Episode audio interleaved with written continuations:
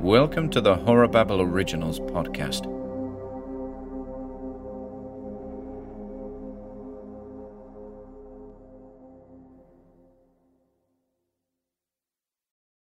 The Fear Experiment, Special Edition.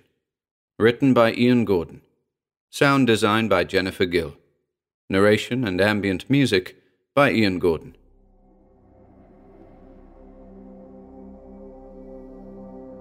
Introduction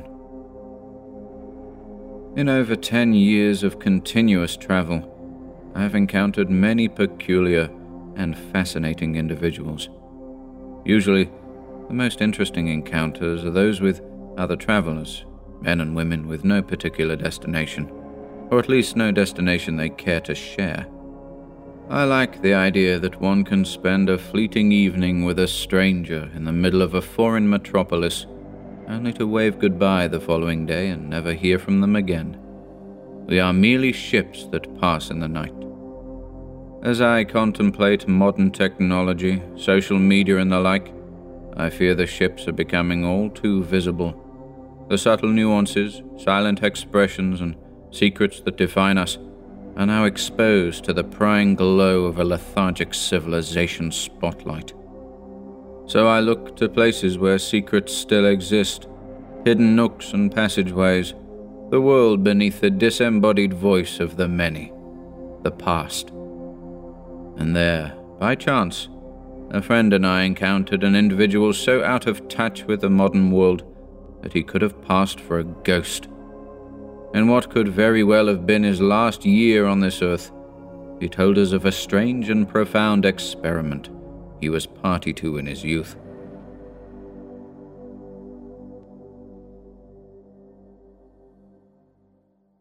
A cold winter's morning, February 2008, Keleti train station, Budapest, Hungary. The train bound for Sighisoara, Romania, rolled in at around 11 a.m. If memory serves, its final destination was Bucharest. The journey time was estimated at eight hours, so we were pretty sure we'd be spending the whole day on board. As well as the two of us, several others boarded. We located an empty compartment and stowed our luggage. Within ten minutes, the train was ready to depart. Upon doing so, the ticket lady approached us almost immediately. Bilet. I'll never forget the vacant look on her face as she studied my ticket. Some five or so minutes into the journey, an elderly gentleman clutching a brown leather briefcase opened the door to our compartment. He hovered in the doorway for several seconds before finally choosing to enter. Nodding in our direction as he entered, we responded in kind as he sat opposite us. His weathered face was chock full of gorge deep lines. My first thought was how unusual it was for an elderly gentleman to choose to join a pair of twenty somethings on a train that was practically empty. It would soon be revealed, however, that we were precisely the kind of company he was looking for. The man, who I came to refer to as Mr. Grey, sat in silence as he watched the world go by outside. My friend and I were idly gossiping, mostly about the things we had seen in Hungary and would undoubtedly see in Transylvania.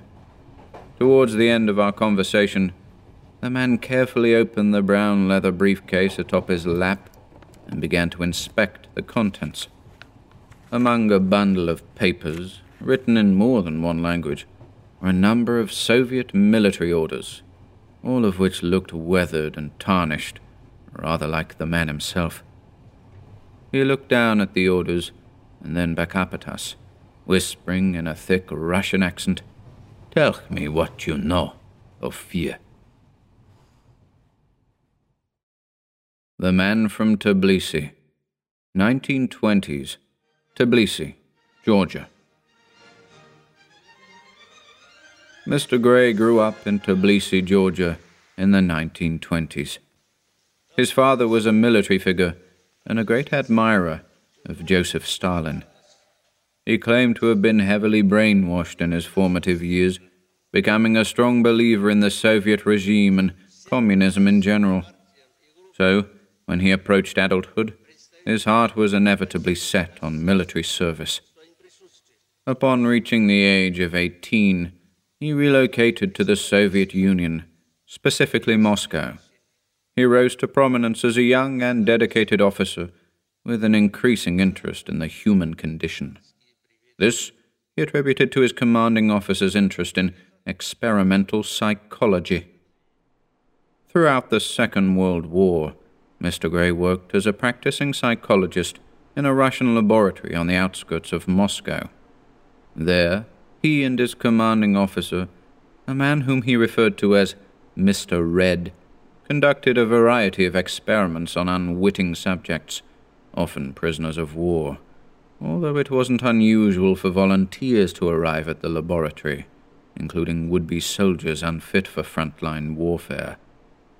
Unsurprisingly, Mr. Gray's interest in this field grew exponentially after the end of the Second World War, and almost a decade later, during the height of the Cold War, he was conducting his own experiments.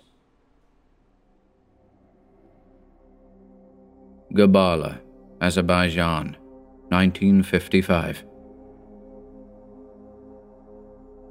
For reasons undisclosed, Mr. Gray relocated to Gabala, Azerbaijan, and established a psychological research facility with a team of seven medical practitioners. The team was assembled to conduct a highly controversial and secret experiment dubbed Project Sleep. But for those of whom were involved, it would later come to be known as Project Fear. In their search for willing subjects, Villages in the neighboring countries of Armenia, Russia, and Mr. Gray's native Georgia were systematically searched. Vague but intriguing advertisements were posted in strategic locations throughout small and often poor communities.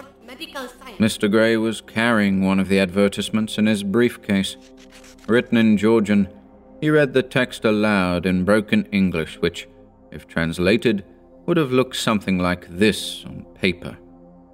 Volunteers required, civil servants, medical research, well paid, support medical science. The applications poured in. Twelve candidates were selected and subsequently invited to eligibility hearings. Of the twelve initially selected, seven were formally invited to participate in Project Sleep. The experiment was to be conducted in two stages, though candidates would only be made aware of the first. Project Sleep, Stage 1. Candidates were to be kept awake for a period of 72 hours in solitary confinement. To ensure their consciousness, candidates were under constant supervision. Alarms were triggered remotely and repeatedly if candidates appeared to be falling asleep. Periodically, at the 24th, 48th, and 72nd hours, candidates were asked to describe their worst fear. As each period passed, three out of the seven candidates exaggerated the fear they had initially described. For example, candidate 2 had initially described a generic fear of crustaceans, specifically woodlice. Upon questioning at the 72nd hour, his fear was not only of woodlice, but of the possibility his closest friends and family members would eventually mutate into woodlice. The 48th hour brought about strange, dark fears for candidates 3 and 5, fears that greatly worried the practitioners. Unsurprisingly, though, the 72nd hour instilled a heightened sense of anxiety and paranoia in all seven candidates, though it was specifically noted that Candidate 5 was said to be experiencing severe apathetic gloom. And then it was on to stage 2. Even the notion of describing stage 2 filled Mr. Gray with visible unease. He was sweating and clutching haphazardly at tattered bits of paper. I recall with perfect clarity the moment he withdrew a handkerchief and slowly wiped his brow. His motion was pained and unsteady, but in that instant, I could have sworn his obscured mouth was grinning. Project Sleep, Stage 2. Upon completion of the 72nd hour, each candidate was permitted to sleep. In fact, they were given a sleeping agent which ensured they wouldn't be aware of what was to follow. All candidates were driven to a secret facility in the mountains somewhere outside Gabala. The team referred to it secretly as the Mansion. The sleeping candidates were strategically placed in various locations throughout the complex and were left to awaken naturally. The team allotted 24 hours for them to remain inside. The facility was locked from the outside, and metal panels were used to seal the windows. No surveillance equipment was used. They would rely purely upon the candidate's statements upon release at the end of the time period. It is interesting to note that, according to Mr. Gray, there was nothing particularly unusual about the facility, other than its convenient, isolated location. Results Upon completion of the 24th hour, the mansion's heavy doors were opened. There, Mr. Gray and his team discovered two emaciated candidates, numbers 5 and 7. Following the first sweep of the facility, the remaining candidates were nowhere to be found, though bizarre evidence to suggest they encountered unspeakable things was everywhere. Candidate 5 was comatose, and as such was placed under supervision. Candidate 7, however, was surprisingly calm and coherent. He described an experience unlike anything any member of the team had heard of before. It began with him waking in a quiet room, one eerily similar to his bedroom at home in Armenia and hearing strange sounds, including the fearful cries of unfamiliar voices. Approximately ten minutes elapsed before a stranger burst into his room, shouting maniacally, alluding to an insect of giant proportions pursuing him throughout dilapidated, maze like corridors. Ready to dismiss the stranger's story as nonsense, he became aware of a distant humming or buzzing sound. Some inexplicable winged creature was on the prowl, tirelessly searching for a victim to fulfill its unknowable desires. The stranger left the room amid uncontainable shrieks and disappeared into the darkness of a gloomy corridor. The buzzing sound continued for a while, until Seven heard what he could only describe as a blood curdling scream. Seven exited the room, only to discover thick, coarse hairs strewn about the corridor, accompanied by sporadic pools of an unidentifiable viscous fluid. Mr. Gray and his team referred to the notes made during stage one with Candidate 7. He had repeatedly described a fear of helplessness, a fear that had remained consistent even after sleep deprivation. And so, throughout stage two, as he wandered throughout the mansion, he continued to experience circumstances beyond his control. He described labyrinthine corridors surrounding him that seemed to grow in height as he explored them. Doors seemed to move away from him, and his attempts to open them failed.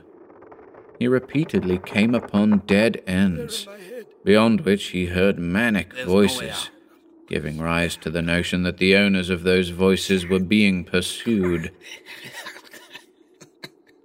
In the end, it was nothing more than blind luck that led Candidate 7 to the exit, and up until the moment the doors were opened, he had believed he was slouched against a cold brick wall rather than a set of perfectly ordinary oak doors. Mr. Gray's discoveries within the facility were both fascinating and horrifying. In what appeared to be confirmation of the presence of a large crustacean, the team discovered a giant exoskeleton, complete with a number of jointed limbs. And although it was retrieved for further analysis, it inexplicably disappeared from safe storage several days later. Puddles of coagulated blood were also discovered, supporting the idea that something malevolent had been wandering the halls, and furthermore, that someone or something had been injured.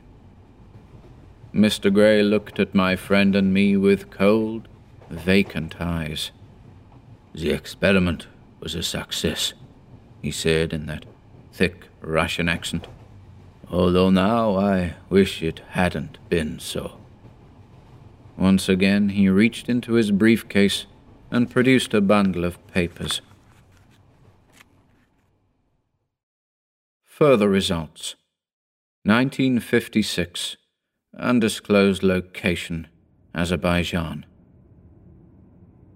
Candidate 5 spent almost six months in a coma and had been under constant medical supervision in an undisclosed location where the team hoped he would eventually recover.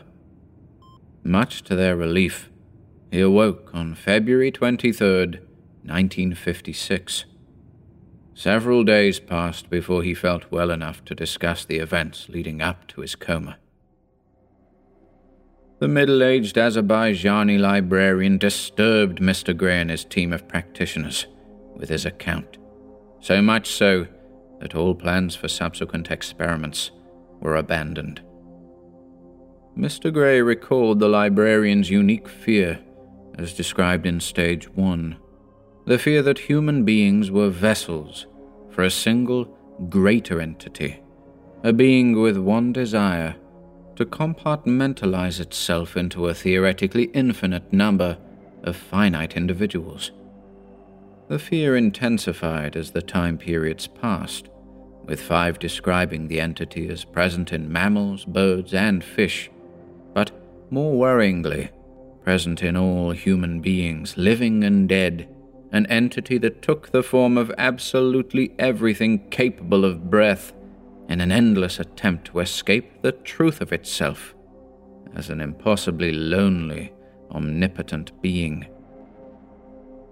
Candidate Five's conclusion and ultimate fear was that he too was an aspect of this faceless mass of a thing, and that in a universe of infinite possibilities, he would be forced to live every single inconceivably horrible life imaginable, from start to finish, over and over again, forever.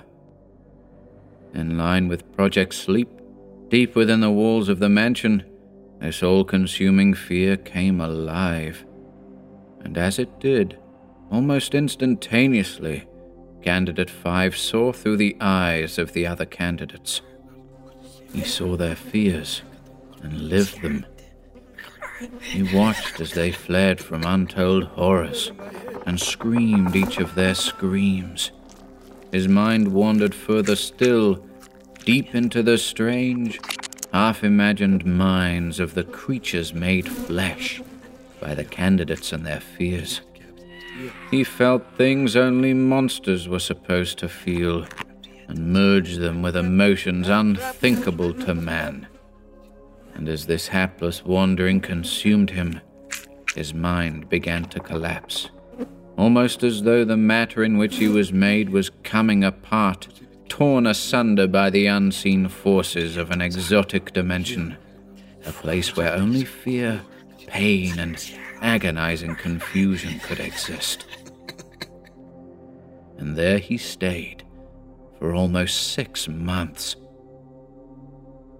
Candidate 5 addressed Mr. Gray and his team, telling them of their fates, explaining the intricate, invisible tapestry binding each and every one of them together, regurgitating memories, thoughts, hopes, and dreams from the deepest and darkest recesses of their minds. After what Mr. Gray described as almost an eternity of outpouring. The Azerbaijani librarian returned to that deep, dark coma the team had found him in following the experiment.